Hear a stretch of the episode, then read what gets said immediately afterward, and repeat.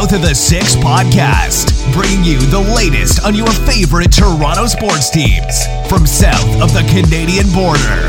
Here's your host, Adam Corsair. So, for all those that said Warriors in four, where are you now? Welcome to the South of the Six podcast. We are part of the Stadium Scene TV network and part of the Overtime Media crew. Raptors are up 1 0 against the reigning, defending, undisputed champions in the Golden State Warriors, and life couldn't get any better. Joining me today to discuss all things Toronto Raptors in the NBA Finals is Stone Cold Jay Lung of That's a Wrap podcast. I'm sorry I tripped over my words. Dude, what's going on? What's up, man? Yo, I hope you're playing my music in the background, man. Oh, it's as, playing. As soon as that glass sh- shatters, you know it's on. You know it's on. Stunners are coming. Beer cans are being thrown. You know it's on, yo. Beer cans are open. Let's go. Love it. What's going on, man? How's your day? Uh, I'm not too bad, man. I, I uh, played some basketball uh, with my Kawhi Leonard jersey. No, I'm, I'm just kidding. I'm not rich enough for that. But I also noticed that I'm extremely out of shape because we're all watching these games. Who who would have thought that the Raptors are going to be in the finals? Like I was already happy that we won against Philadelphia with that shot. Now that we beat Milwaukee in four, we kind of swept them. And not, like you said it, man, we're in the NBA finals. Do you know that Raptors and June don't mix? It doesn't. No, no, it right? well, it does now, right? But yeah. historically, man, no, I'm with you. It's it is perhaps the greatest time in recent memory to be a Toronto sports fan in general. Would you agree? Yes, sir. Yeah. Oh, hell, hell yeah, hell yeah. I mean, we got we got Vladdy, we got John Tavares, we got Kawhi Leonard. it, it can't get any better to be a Toronto Toronto sports fan. Yo, before we get into uh, anything game one, I do want to. Uh, you, you, pretty much opened the door here. We okay. do have Kawhi Leonard. But I don't know if you uh seen the recent rumors. You know, I have. All right, so I you know have. where I'm going with this. So yeah, let me, yeah, Let me throw a little quote at you. So Henry Abbott of True Hoop, okay, at True Hoop, dude has an abundance of followers. If that's how you gauge the reliability of reports, um, and by a bunch, I want to say like over a hundred thousand. Um, and I want to just read off this quote, and uh, you've seen it, but in case the listener hasn't, check this out. Um, Quote, of course he's about to be a free agent, he being Kawhi Leonard.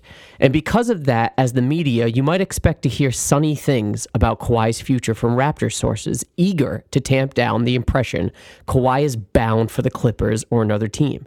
But even before the finals began, we at True Hoop heard from plugged in sources associated with players and the league, but not the team, that Kawhi would return to Toronto at least on a short term deal. He stay. okay. He stay. if I could put the pew pew pew pew, he stay. but listen, man. Okay. Even after I'm gonna shout out my co-host Jay Rosales and Sean Woodley. Even after their awesome, awesome article of why he stay, I have been and I still will be until July 1st, 50-50 of where Kawhi is gonna stay. Okay. And whatever sources that these guys have is if it's not from either A, Kawhi Leonard, or two, or B, um, Uncle Dennis, I don't think it's a I don't think it's refutable. Like I don't think he sh- it it should be a source unless it's from their miles. So I'm still going to be 50-50 no matter what. And even if we win, let's say knock on wood, we win the championship, it's not going to hurt Right. But I don't think it's going to gauge whether he is staying or not because it's up to him. I don't think that he really cares about uh, free agency right now. KD's not thinking about free agency right now. You know who is? People who aren't playing. Right. So we have to worry about the finals. And the the fact that we're in it, that's what we should worry about. I don't care what anybody else says if Kawhi stay or not.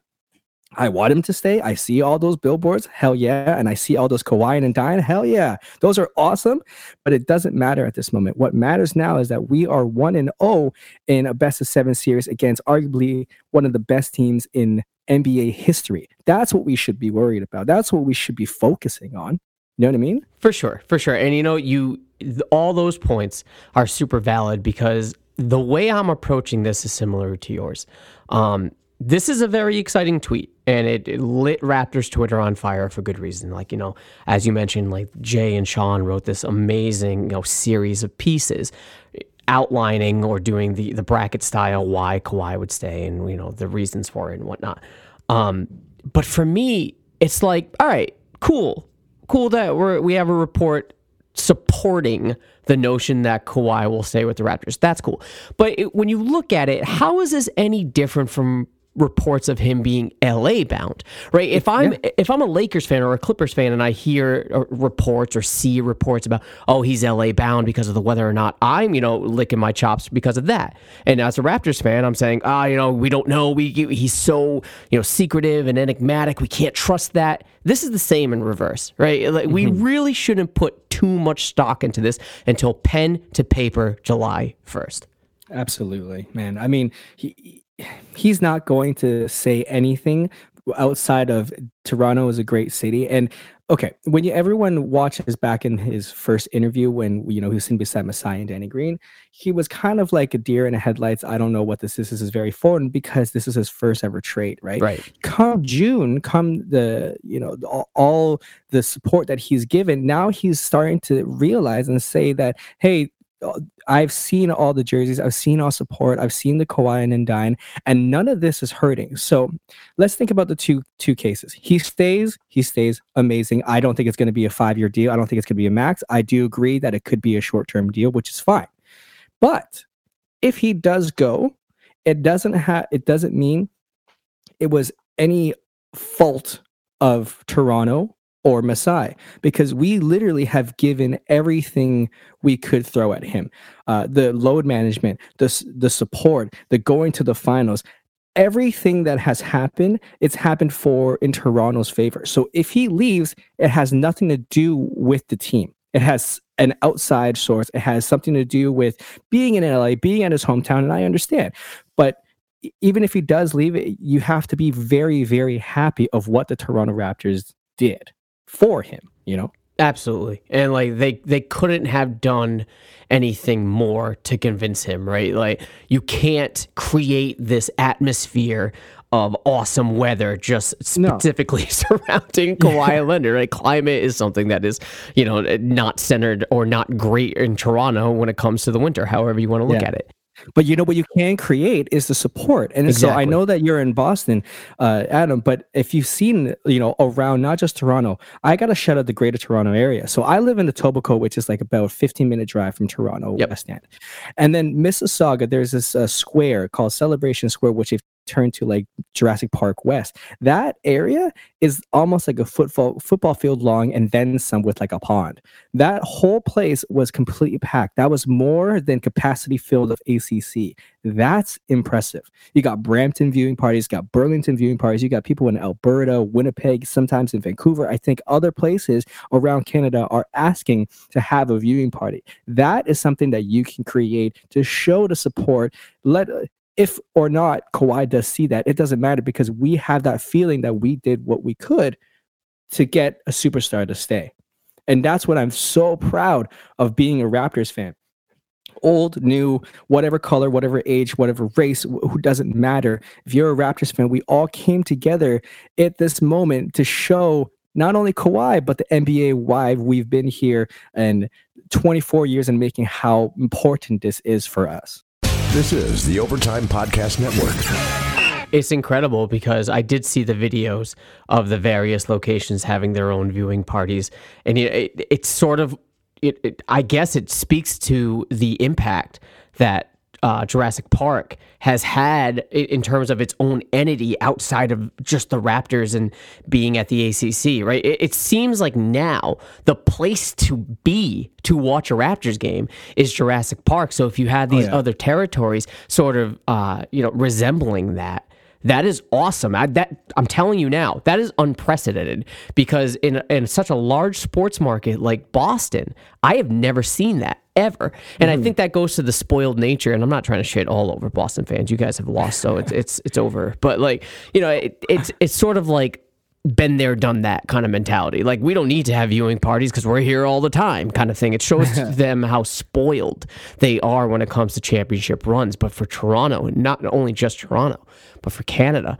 this is a huge fucking deal because when you have viewing parties outside, and not just viewing parties, flooded viewing parties of people, just Mm-hmm. a sea of people in red, uh, repping the Raptors. That's fucking awesome, man.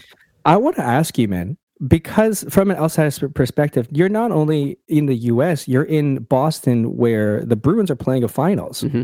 So it, your your city must be going crazy too. No, They're they're bumping. It's the Bruins are sort of third tier when it comes to the order of uh, tr- uh, Boston sports, right? So it's Oh, always true. Patriots, Red Sox, Bruins.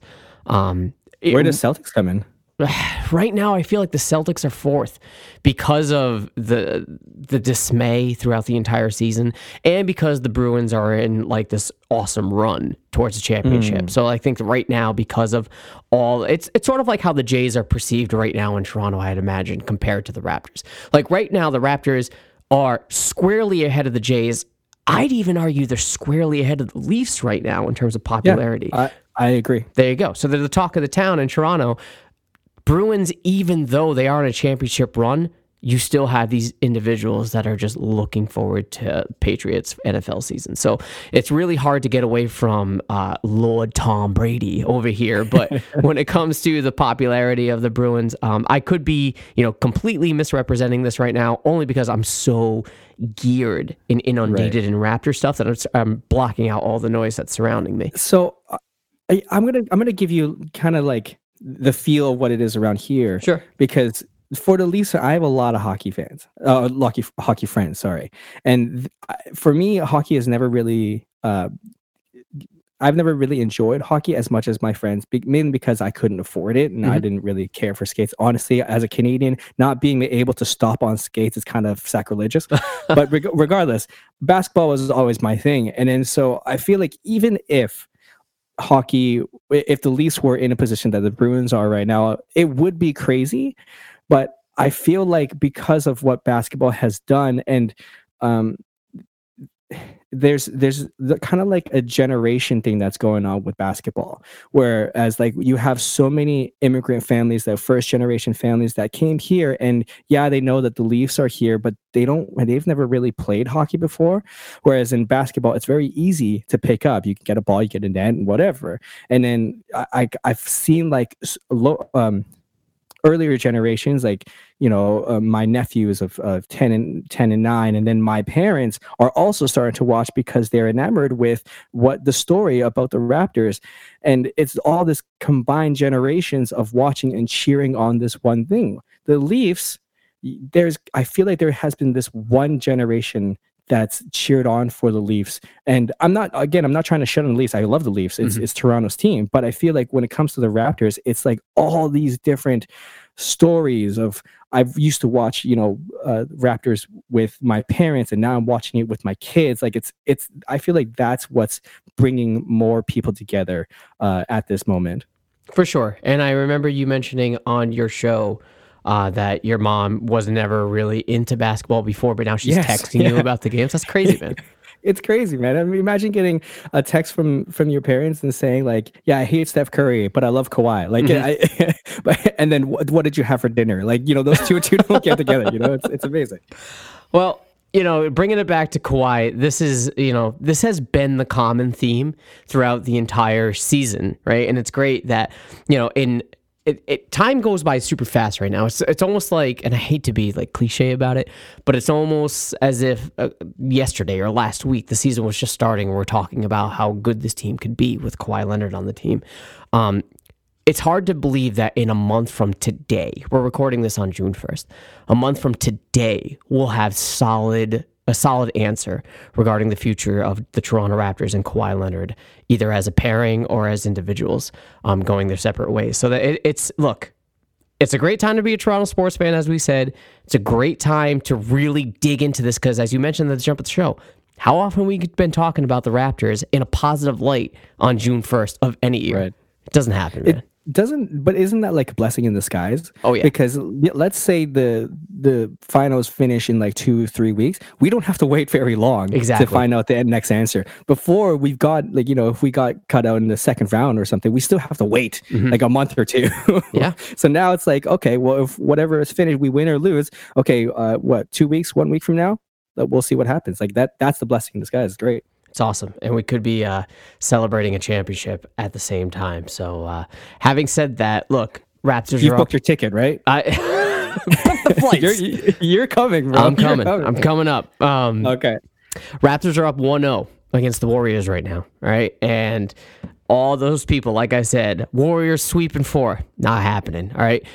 They defended home court very well. We had a breakout game from Pascal Siakam, who we're going to touch on more in detail later.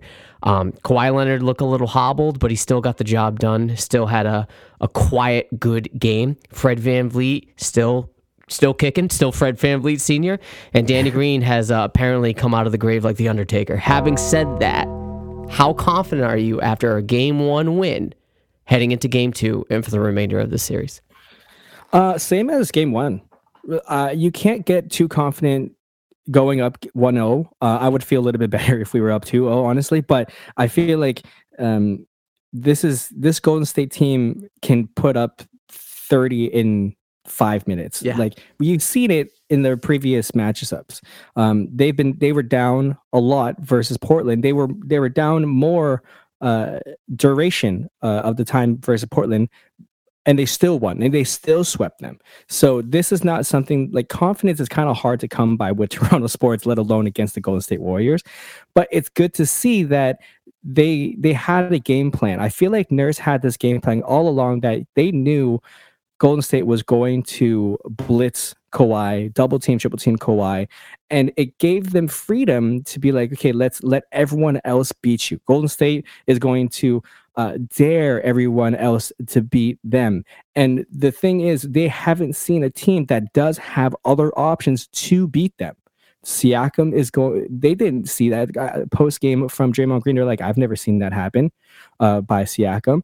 And they, you know, Fred VanVleet coming up with huge uh, threes and also some luck too with with that like was the last bounces. second yeah that like the toronto rims are pretty pretty nice pretty generous so it's it, the confidence level shouldn't waver. It shouldn't be too high. Shouldn't be too low because i feel like this yeah like you said golden state isn't going to sweep obviously. At the same time i don't think toronto's going to sweep either. No. i do think that this is going to go long although i don't think it would be good for toronto if that if that if this series does go to like the distance. I feel like if we can win it should we have to win in like six i'm dare i say it five because it, it would it would be so beneficial for Golden State to have more time to recover with KD, with uh, Boogie, and at this moment with uh, Iguodala too.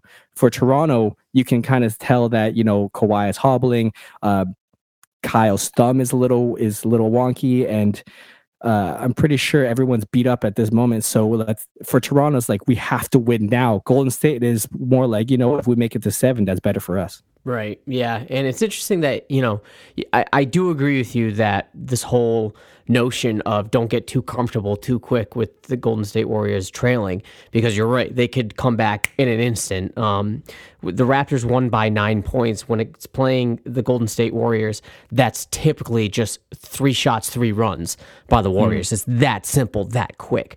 Um, it, it hit, hit you with the Stone Cold Stunner without you even seeing. It's just, it's over. yeah. Um, but I have to say, and maybe this is like a little bit of hubris bleeding into this because of you know the nature of taking Milwaukee out of the playoffs uh, four games in a row. Not a sweep, but like it's never happened to Milwaukee before. The dominance of Kawhi Leonard in that series, and for this one, Pascal Siakam going off. I can't remember a time that I was sitting on my couch being. I don't know, man. I'm nervous. I don't remember saying that at all. In fact, like as Right. soon as the game started and they started getting into rhythm, and when Marc Gasol had that little hesitation three pointer, I was like, I don't. In a way, maybe it's fool's gold, but I feel like this is over already because the hmm. Raptors are running hard, and this home crowd finally was loud as fuck, and it was awesome, dude. Yeah, you saw them stand up before the game even started. Oh, yeah. Finally, the seats were filled, and then O Canada. Oh, the, oh that O Canada Beautiful. was ugh, goosebumps. Still thinking about it. But Golden State, their best quarter is a third quarter, and we only they only outscored us by three points. Mhm. Every other quarter, we finished. That's why they've kept it. We the, the Raptors kind of had control throughout the entire game. There was no wavering. I'm pretty sure the closest Golden State got was was probably I don't know three points. I think they tied it at one moment. But whenever Golden State had a run, we had our own. Or you know, Nick Nurse called a timeout uh, in, in, at a good time, Yes. and they made their own run. So it, yeah, you're right. It, it hasn't been a time where the Toronto fans felt a little nervous. Now that could be because we've also never been here before. Whereas in game, you know, conference finals or round two, maybe even round one, we've had this "oh here we go again" moment. Mhm. Yeah. But because we're in the finals, it's more like, oh, let's see what happens, right? Whatever happens, it's going to happen. And it, I think there's a little bit of we're happy to be here, but the fact that we've never seen this from the from a Toronto Raptor standpoint, that's where there is no nerves anymore because we've never seen anything happen, good or bad. That's where that comes from, I think. it's house money, right? And that's Yeah. what it all comes down to. What do we have to lose? You know, like I mentioned this on the previous show, the Raptors have nothing to lose, not a thing. Mm-hmm. Whether or not you think this winning the finals rests on Kawhi staying or not, I don't buy into that. Not trying to bring up that narrative again, but I think the decision's already made whether or not he's going to stay. I think that's done. I don't think the finals have anything to do with it. Agreed. Um, but when it comes to you know this narrative, what's what's the worst that's going to happen? The, the media is going to call Toronto choke artists. Wow, that's a hot take. That's something super new that no one's ever said before. No, that's that's familiar territory. We know how to combat that. We know how to deal with that. It's nothing new. But if the Warriors lose, that's something that Right. that's something that they're going to have to deal with, right? And so we're, we talk about the American media kind of shitting all over the Raptors, most of it not for good reason, if not all of it. You think that the Golden State Warriors want to battle that narrative? I don't think so, man. I think they have a lot more to lose than the Raptors do. Oh, for sure. Uh, we're playing with house money, man. And there's always going to be the narrative of like, you know, Golden State. Uh, are they going to blow it up now? The end of a dynasty.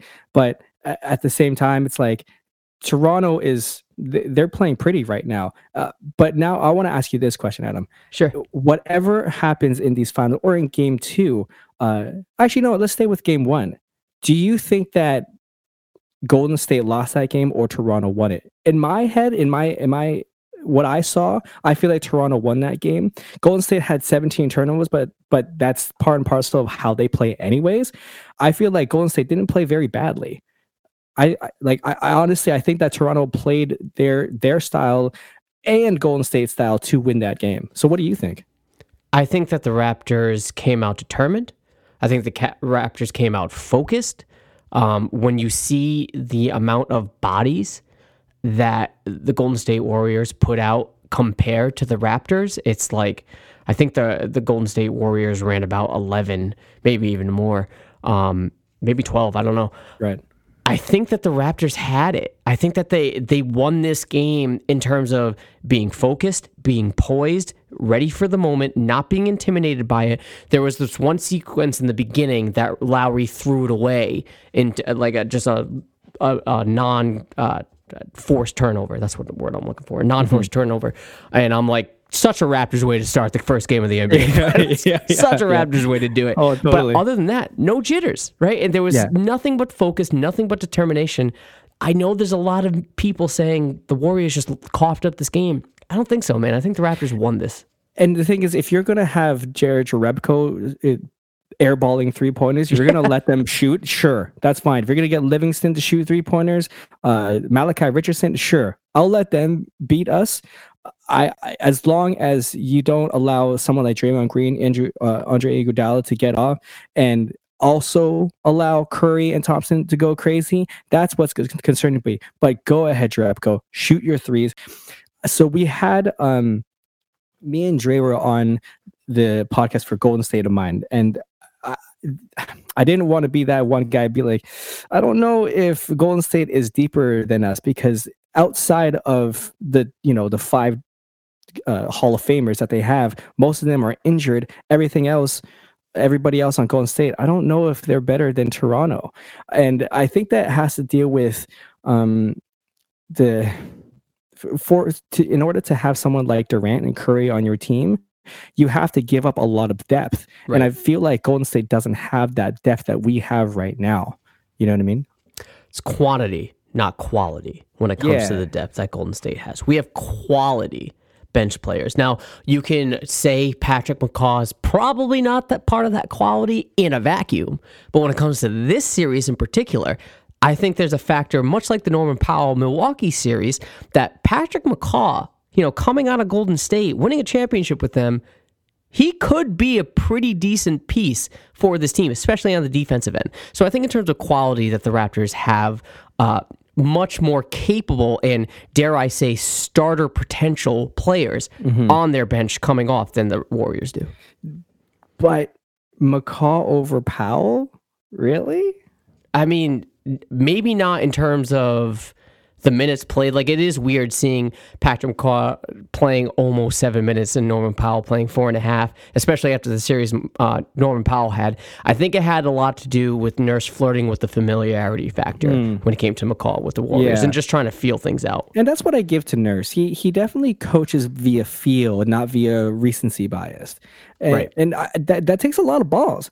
Like with someone like Norman Powell, he's been here. He's a veteran now, and he uh, clearly deserves to have playing time. But maybe he saw something that we didn't, uh, and it, I guess it worked into effect because he did get a three pointer at a very crucial time, and he played pretty well defense. He didn't. He wasn't a factor of you know when we were playing poorly, but Right. it's just like I want to I, I want to know I, I don't know if in post game someone asked me why McCaw over Norm, but I at this moment I know we've been shitting on Nurse a lot uh previously like during the season, but at this moment I, I kind of trust Nurse as much as I trust Masai. This is the Overtime Podcast Network. I think when it came to Norman Powell, especially in the Milwaukee series, if you want to just m- move away from the intangibles regarding the familiarity, I think it had a lot to do with how Danny Green was performing poorly, right? And if Danny Green performs poorly, you need someone to sort of subsidize those minutes and take over. Danny Green was getting into rhythm. Like he was sort of breaking out of his shell, scored 11 points, and so far in the playoffs, at- at least in recent memory, that is unheard of for Danny Green. That's a huge leap forward. So in that aspect, I don't know that a Norman Powell was as necessary as he previously was because Danny Green was going off. Yeah, and as soon as Danny Green is one of those players that as soon as he hits one shot, the floodgates open. Oh yeah, Like, do you really think that he would shoot that shot over Steph Curry bodying him at, at that moment if he didn't make a three before then? There's no way. Now you can be very confident uh, with Danny Green to hit any shot on the floor. And you have to realize that he is one of the deadliest three pointers in playoff finals history. yes, You can't, the fact that we have that as a weapon, there's no way that Danny Green should ever, ever pass up a shot, even if someone's running at him. It doesn't matter. You have to let him shoot uh, whatever shot he wants to take at this moment. And it's a great matchup for him because unlike Milwaukee and unlike Philly, and I think this is why he fell out of a groove, is that the Warriors don't have a lot of length. Right. They they just don't they have defenders that you can beat, especially if Curry or Thompson is guarding him. He can beat that. He can shoot over that reliably too. Um, so having said that, I think that Danny Green, this is a series geared to him, and it's so great that it's the NBA Finals when it matters because, you know, a lot of us were worried about his state of mind. A lot of people were worried about, you know, are, are is this going to get to him? Is he going to, you know, relish in this and get down on himself? And he even mentioned it, like I'm trying to break out of this slump. People keep telling me keep. And shooting. it's hard not to think about it because everybody in the world's telling you don't think about it. everybody you come across, you keep shooting it. Trust me, I'm gonna keep shooting. Don't think about it. I'm trying not to. You're not helping. So everybody's in my inbox, PSA, stop texting me. Don't think about it. Just keep shooting. I, I know that. Right. And it's it's great that a professional such as him can block out that noise and be like, I need need to do what I've been doing my entire life, and that is shoot reliably. And if he's starting to get hot right now, again, like I said, eleven points. It's pretty good for Danny Green in this playoff run. But if you can trickle that up to maybe 15 to 20. Oh hell yeah! I don't know, man. I think it- we could see some really cool three point contests in games with Danny Green and Fred VanVleet, for Clay. instance. Yeah, against Clay Yeah, and Curry. Yeah, yeah, that'd be amazing. Uh, you know what? I, I'm wondering. I want to ask you this: If do you think that Golden State playing against Cleveland for so many years that there has to do there is some something to do with Golden State not seeing or being familiar with Toronto that this could be an advantage for Toronto? Do you think that they have a mindset of playing someone like Cleveland for so long that it's just like it's unfamiliar territory for Golden State too, and we could take advantage of. Because if you if you watch if you've been watching, I know you have, and I know that your your audience has, watch Toronto throughout the entire playoffs. Every single um, matchup we've had, there it has to be a there was a different style of play Right. uh, you know, Magic, uh, you know, there, we we can skip Magic right now, but but but for Philly, it was like a rock'em sock'em. It was it was going to be uh, who's going to outpunch who. For uh, for Milwaukee, it was Giannis and all the shooters. Right. Now it's for Golden State. We are really good at adapting. I don't know if Golden State is because they've been here and they've been uh, obviously clean sweeping all of the Western Conference, and now that they have to play someone other than LeBron, it could be detrimental to them. I want to say yes and no. Um, let me start with the no. No, I don't think this is like a huge factor in that because this is the Warriors, and I think uh, Steve Kerr does an adequate enough job to get his team prepared for uh, any team. Because let's face it, there's equal amount of film on any team. Yes, I get that there's an aspect of when you play another team that better prepares you for what to expect, but at the same time, you look at say last year's Cleveland team, it's pretty much just like LeBron and whoever, like co. LeBron and co. Right, exactly. Right. You know, so maybe I, I the way, the reason why I say yes is I said this previously. I think that the Golden State Warriors in general for any matchup uh, weren't prepared at all for the physicality, for the amount of depth that this team has in terms of quality, as we already established.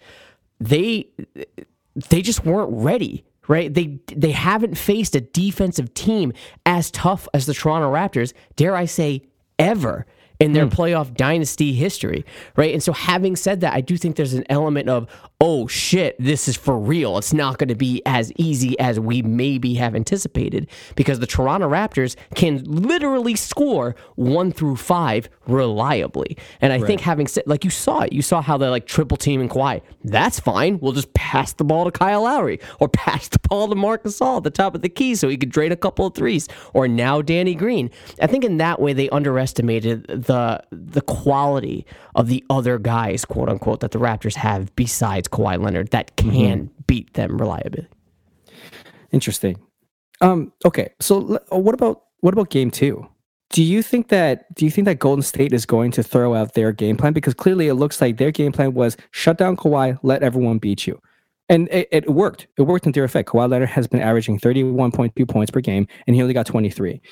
So, I, I, for me, I feel like Golden State shouldn't take away that game plan. Um, I would like to say I would like to say we would get 20 points every single game from Marc Gasol. I honestly don't think that we can get that again. Uh, maybe maybe in a couple more games, but I, I wouldn't rely on that. Pascal maybe too, but I, I just feel like at this moment I don't feel like uh, Golden State is going to worry about everybody else. I still feel like Kawhi Leonard, like the LeBron factor, uh, they're going to double triple team him and dare Raptors to shoot again for game two.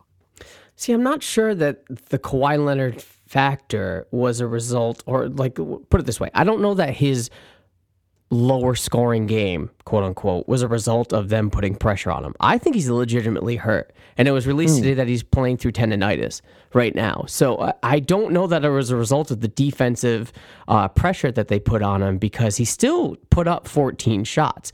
And even when he went to the free throw line, he wasn't hitting all of them. He, he missed two.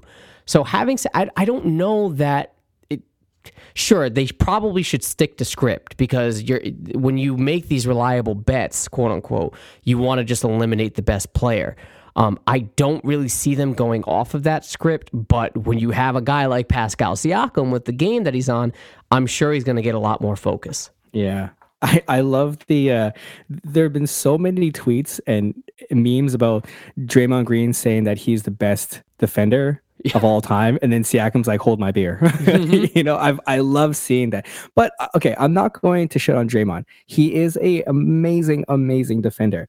But then again, Siakam has been playing against extremely good defenders this entire series or this entire playoff run, having to guard being guarded by Embiid to dare him to shoot, having to be guarded by Giannis and then looming uh, behind him would be Lopez who is a enormous body. Now being guarded by Draymond, Siakam can finally see the net. Like he can finally use the glass, which he's he's been used to. Now he has the ability to also like shoot threes, but he's not built for that. That's Danny Green's job.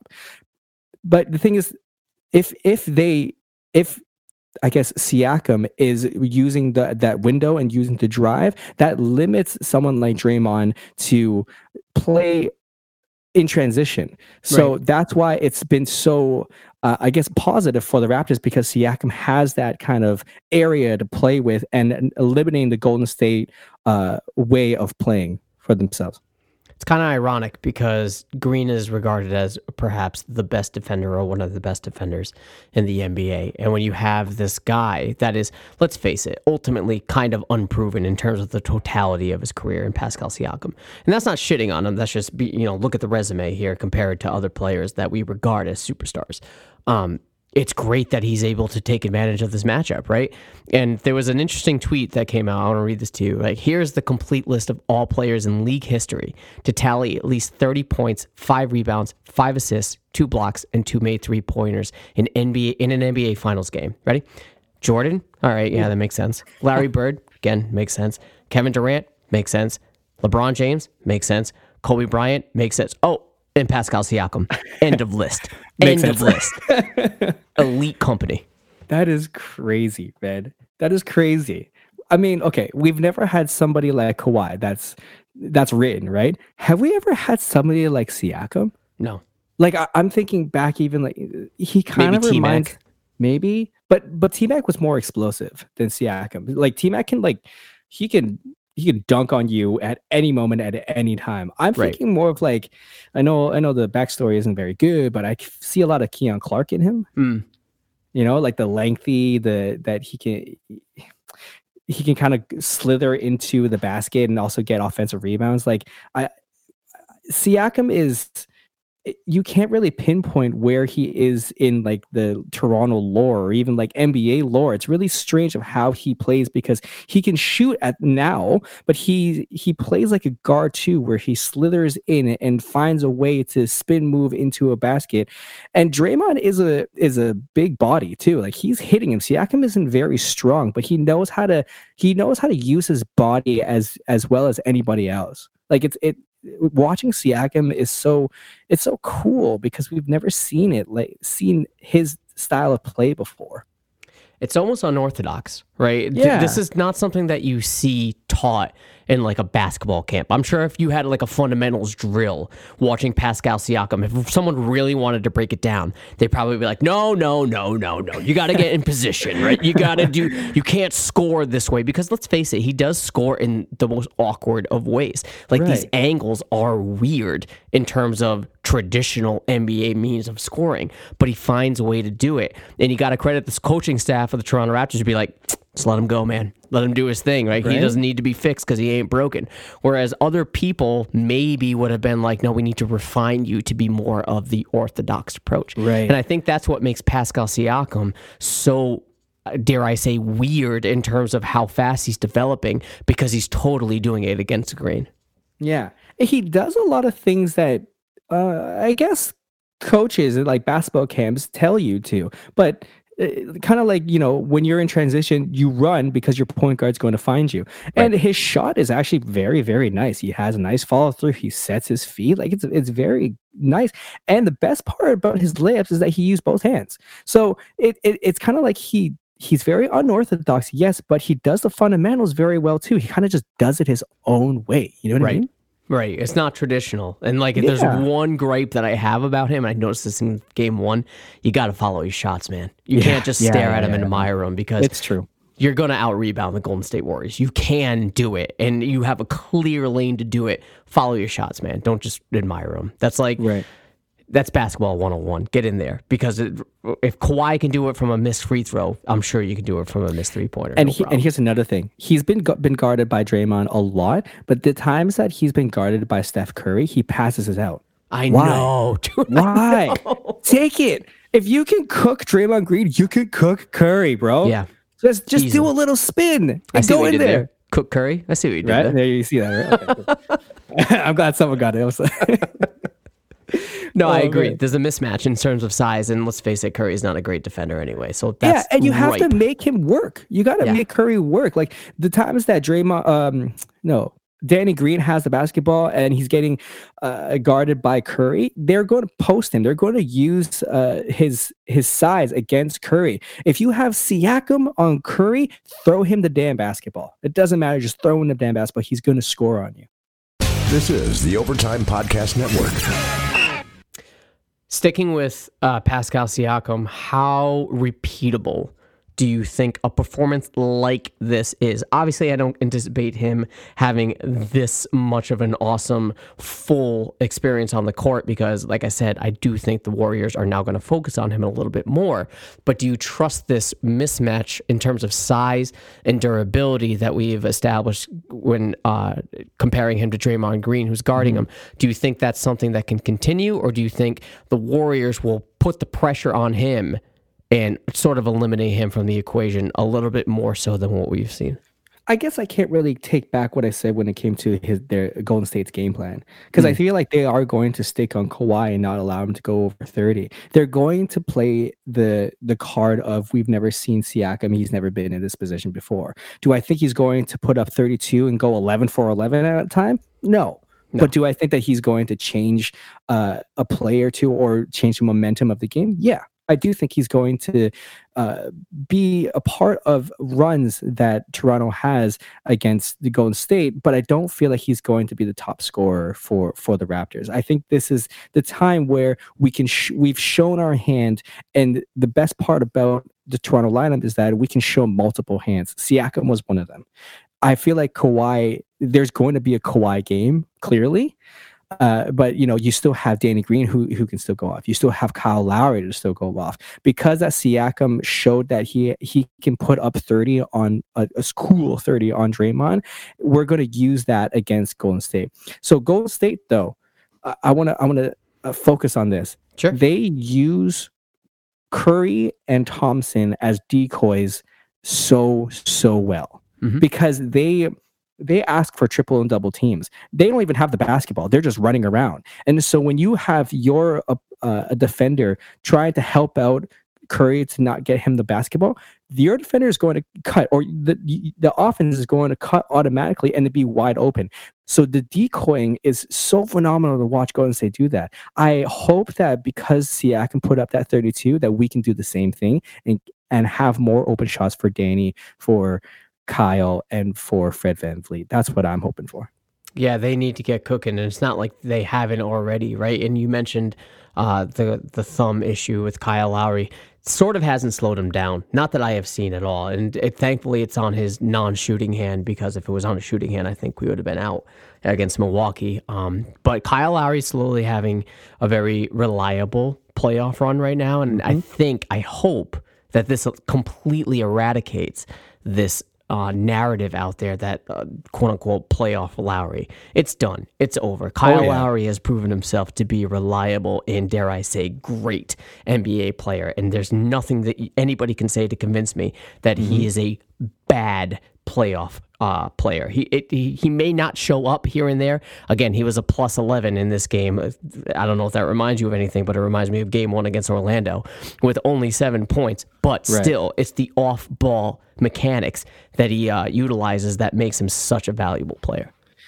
Kyle Lowry is like the entire WNBA. people who don't people don't watch the WNBA, but basketball heads know how talented these women are. Yes. They're they can destroy a, a half of the percent, more than half of the percent of the NBA players. Yes. Kyle, basketball heads know how good Kyle Lowry is. He's not going to put up, and he doesn't have to anymore. Put up the plus twenty numbers. He all he has to do is play his game. I've seen this a lot. I've I've heard this a lot. That Kyle Lowry is the best suited to be on this team because he can be the general on the floor. He can be the leader that that he's so good at at being. And he, he when he when he knows that there is a moment to swing the pendulum, he takes full advantage of it. Like, what are the best plays to swing a momentum? Dunks, sure, why not? Three pointers, okay, fine. But it's the defense that swings the momentum. When you get those charges, when you get those steals, um, when you when you dive on the floor to tip the basketball out. Those Yeah. are the types of things that Kyle Lowry does so well, and it's second nature. You don't have to ask Kyle Lowry to do any of that because that's just what he does in his sleep.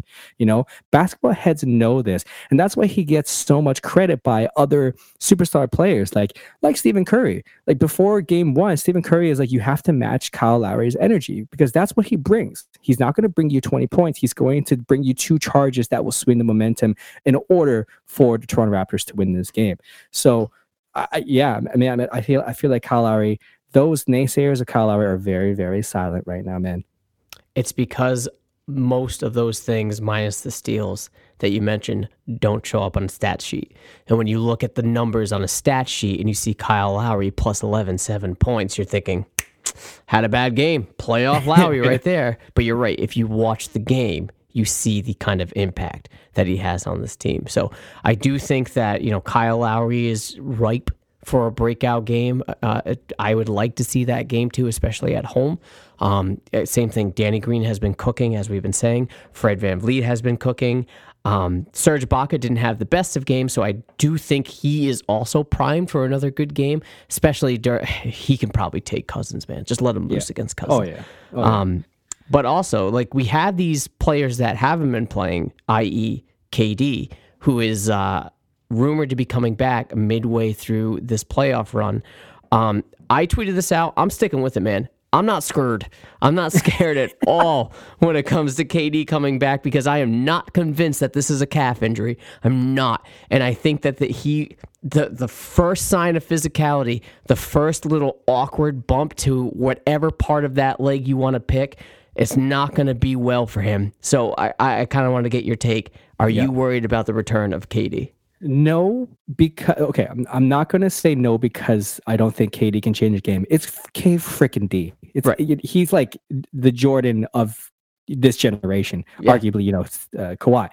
But at the beginning of the series, it's like the Golden State Warriors have been sitting for like nine days. So what do you you know pick your poison? Do you want to rest or do you want to go in with momentum? And I take the momentum Right. because you you saw what happened to Boogie Cousins. He came in with eight minutes. He didn't play poorly, but you could see that he wasn't ready for game speed. So the fact that KD hasn't practiced against his team, and even when he is going to practice, he's not going to practice versus his, hi- even his third string tier players on Golden State. He's going to be practicing against assistant coaches of the assistant coach. right. You know what I mean? Like the entire team is watching film right now. The difference between practicing and game speed is ridiculous, even for someone like KD. And that's why if he does come back in game four, is he going to change the game? Sure, it's KD. But these aren't, this isn't, you know, bringing him back during the season, letting him get comfortable. These are the NBA finals. So yeah, if, if, speaking about Kyle Lowry, he knows this. He, Yep. if anything, you might see Kyle Lowry on KD just to disturb him, just Philly to body him. basketball. There Yeah. you go. You know what I mean? Just to you know, be that little like uh, aggressor, this annoyance for KD.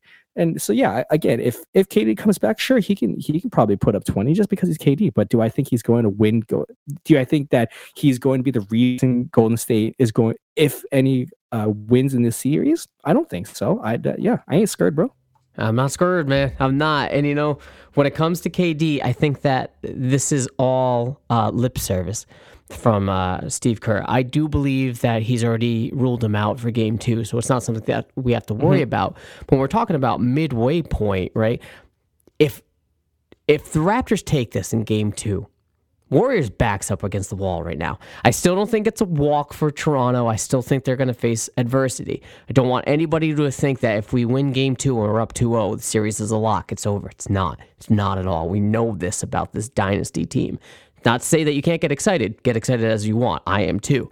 But still realize the opponent that we're facing. This isn't a bullshit team. But if Kevin Durant is on the floor, I'm thinking all day, decoy, bro. You're not fooling me. Do I hmm. think he's going to put up some numbers? Of course, dude. The length alone, and if he's wide open, he should be able to hit that shot. Fine. But do I think he's going to be as mobile, as versatile? No, I don't. I don't at all. I, I do think that this is way more severe than they're letting on. And I think in that aspect, right now, because Kevin Durant, if he's not on the floor or if he's not 100%, we have the best player on this entire team, both teams rather. We have the best player in Kawhi Leonard. Yeah, he's still not 100%, but his woes aren't nearly as severe as Kevin Durant's looked, right? This is a guy that hasn't even gone through full workout drills. He's just shooting. So, in no way do I think we should anticipate the arrival of Kevin Durant anytime soon. However, again, in terms of quality, OG Anunoby is not far behind. And again, Yes, that is a huge boost to this Raptors depth.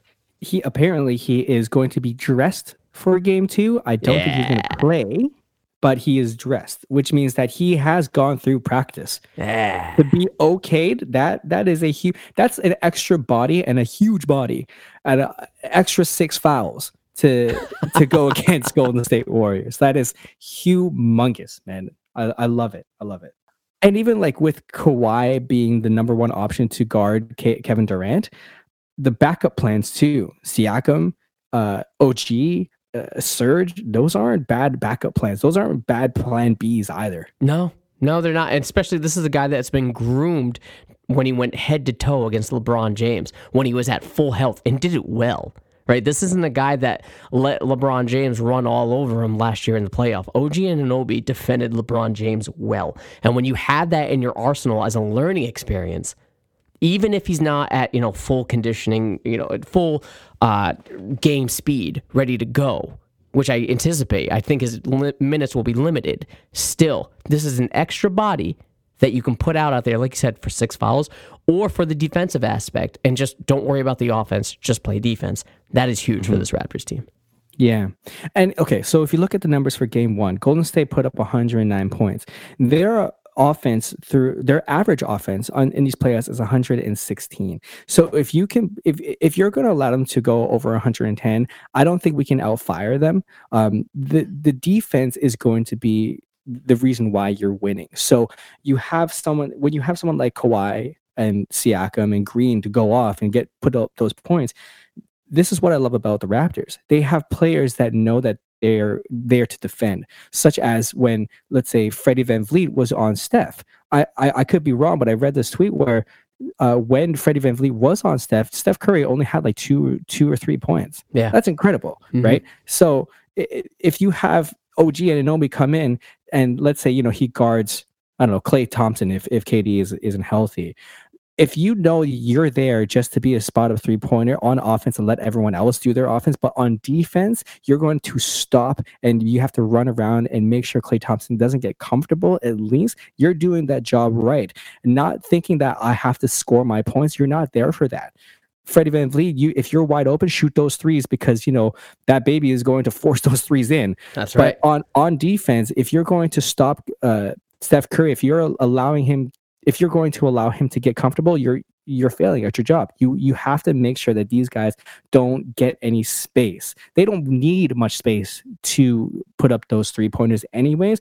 But nobody likes to be in your area, right? Nobody likes having someone breathe down your neck, and that's what we have to do. We have to make them uncomfortable throughout this entire series. Yeah. Yeah, and the more the better, dude. Like the more reliable defenders we on the have on the floor, the better chance we can walk away with victory. So that leads me to game 2. We've been talking a lot about it. We've been dancing around it a little bit. Kind of wanted to get your take. Raptors came out hot. Raptors won game 1. Can they defend home court again? Obviously, yes, the chance is there. What is your prediction for this outcome of game two? We are going to go up 2-0. Ah, I love it. We're going to go up 2-0 because you know what? We ain't scared. We ain't scared. We ain't scared? We, we we ain't scared, man. It's scared. This is this this team is you have it's so easy to go behind this team, to back up this team, to will this team to win. You're facing one of the the, the Patriots of the NBA. Everybody wants them to lose. America freaking wants Golden State to lose. That's right? true. So I, I that's the the confidence that you should have going into this game for uh, uh, okay let's put it this way i'm glad that the players don't aren't like the fans who think that you know the the next game we we we're going to take it because i feel like every single game should be zero zero Oh yeah. but the experience that Toronto has with everybody on their starting lineup already should boost your confidence up to to you know get the second second game. I, I honestly do feel like we should come away going to Golden State up 2-0. Would it, w- I have a quick question though. Yeah, yeah. Does um when we go back to Golden State, it's not three games anymore in Golden State, right? That was back in the day. Back in the day, right? Okay. Okay. Yeah. Thank God. See, I'm, a, I'm an old soul. They they did they used to have two two one one one, and then they changed it to two three two, and now they changed it back to two two one one one. Correct. Correct. Right. Yeah. Okay. It's not like baseball where it's two three two. It's Okay, uh two two one one one. And I think that, you know, this this series is so spaced in terms of the scheduling. I think that has a large uh factor in in that aspect. Yes. But um look, if if the Raptors can take game two, and I, I'm in agreement with you, I think that they they will. All it takes is one game in Golden State, one game Mm-hmm. to light this city up harder than they have already, right? And I think then I'm convinced we're walking away with a championship. And then book the flights, man. I'm coming up, but still, You bet- like You better, man. I, I'm I- there. Oh, I'm oh, there. man. It's look, I, I said this before. This is I was alive in 1992 and 93. I was young. I was seven, six, seven years old. I didn't really appreciate the Blue Jays winning because I'm I'm still a kid. Like you don't devote all this time into a sports team like you and I are as adults because like I'm too busy playing Batman and Ninja Turtles when I'm a kid. I'm not like I, I like the Blue Jays, quote unquote, but I'm not diehard by the standard definition of what a diehard fan is. This is my very first championship experience ever.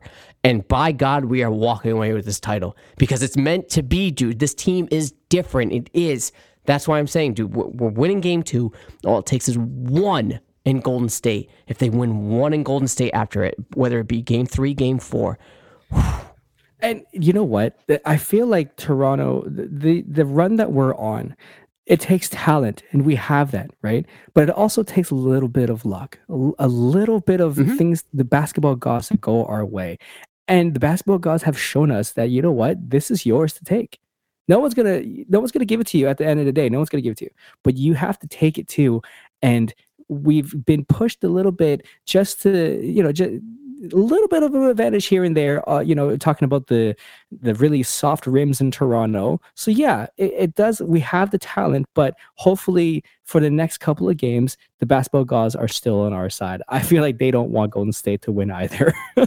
dude, leave it to you to get me hyped for a Sunday night game at 2:45 the day before. This is awesome. We're going to we're, we're winning this one. We're doing it and and. I'm so glad that we had the time to break this down. But having said that, dude, I want to take this opportunity. We talked about this off air. But I want to take this opportunity that you, your guests, I mean your co-hosts and Jay and Dre, your show, it's not bullshit. This is quality stuff. So much so that I want to congratulate you for nailing the iTunes charts in the sports and rec category by having That's a Wrap in the top 20 when that episode was released after winning the Eastern Conference Finals. Congratulations to you. You guys are very hardworking. You guys know your shit. I highly encourage anybody listening to the show that does not subscribe to the official Raptors HQ podcast. That's a wrap. You're doing something wrong. Get on it. Having said that, dude, I know I just promoted your show. You can do it again if you want. Promote any and everything you got going on. Go for it, man. Floor is yours. Adam, man, you know how I always appreciate you, bro. We've we started this podcast the day that Kawhi Leonard got traded to us. And I went to my my two friends, two really good friends now that um we have to start this podcast. And we've we work really really hard but because that however long the raptors run is going we have more content to talk about we have more fans to talk to. And at the end of the day we fans bro. We're just fans shooting the shit and that's what i love about it. It's something that we can all connect together we we get to we get a chance to speak to people in Boston who love the Raptors. I had no idea anybody in Boston even knew what the Raptors were, but now here we are, and that's what I love about doing this. It's not a job, guys. We're we're not getting paid for this crap, bro. Like with this, it's it's it's a hobby at the end of the day because we love this Raptors team, and I and we appreciate South of the Six so much because you literally have been the OG since we started, bro. I I, I keep on saying I have you know what I have a really good friend in Boston. Have I met him? No, but I feel like we're brothers already. So I appreciate you, bro. Honestly, at the bottom of my heart, uh, like that's a wrap. We freaking love South of Six. we, we we will keep on saying it to the to the end of it, and yeah, we appreciate you. So I, I also want to take this moment because I don't know why. I, I, guess someone reported us. Who knows? But apparently, at this moment, that's a wrap Twitter account is actually down, and hang in there. We'll, we'll hang in there. We'll hang. It's it's really bad uh, timing, but which is fine. I still get a chance to talk to talk to you guys off air. But if you want, keep on supporting us. Uh, you can find us on Twitter at uh, hopefully soon at uh, that's a rep pod. You can find me at jlone20. You can also find my co-host. Uh, uh again, we've we, uh, we've become better friends now because we get to talk to each other after every more than I talk with my wife, honestly. but yeah, you can find Jay Rosales. Uh, I I can't really uh, Rosalosaurus. Rosalosaurus, yeah. yeah. And then uh, Andreas Babilaskis. You'll find us all if you find us on the That's a Rap podcast. But yeah, Adam, again, thank you so much, bro. I hope I hope uh, we do see you here because if we do, we're gonna have an entire uh, roundtable. You, me, That's a wrap. We're gonna get Peter K. We're gonna get Connor. We're gonna get everybody. we're gonna be, it's it's gonna be amazing, man. We're gonna do it like outside of Jurassic Park. I'm calling right now. I'm talking to you guys. I'm gonna DM you guys. We're gonna make this happen when Adam comes here. Dude, I'm there. Book it. Book the flights. As soon as the Raptors win this championship, I am there. So, having said that, let's go, Raptors. Dude, thank you for coming on. And uh, again, we'll do this again soon, man. There you go. Stone Cold Stunner. Let's go. Thank you for listening to the South of the Six podcast. Don't forget to follow us on Twitter and Instagram at South of the Six and to subscribe to our show. We're on Apple Podcasts, Google Podcasts, Stitcher, Spotify. Yeah, we're everywhere. While you're at it, if you liked what you heard, do us a solid and leave us five stars and a quick review. We appreciate it. Thanks again. Go Jays and Raptors.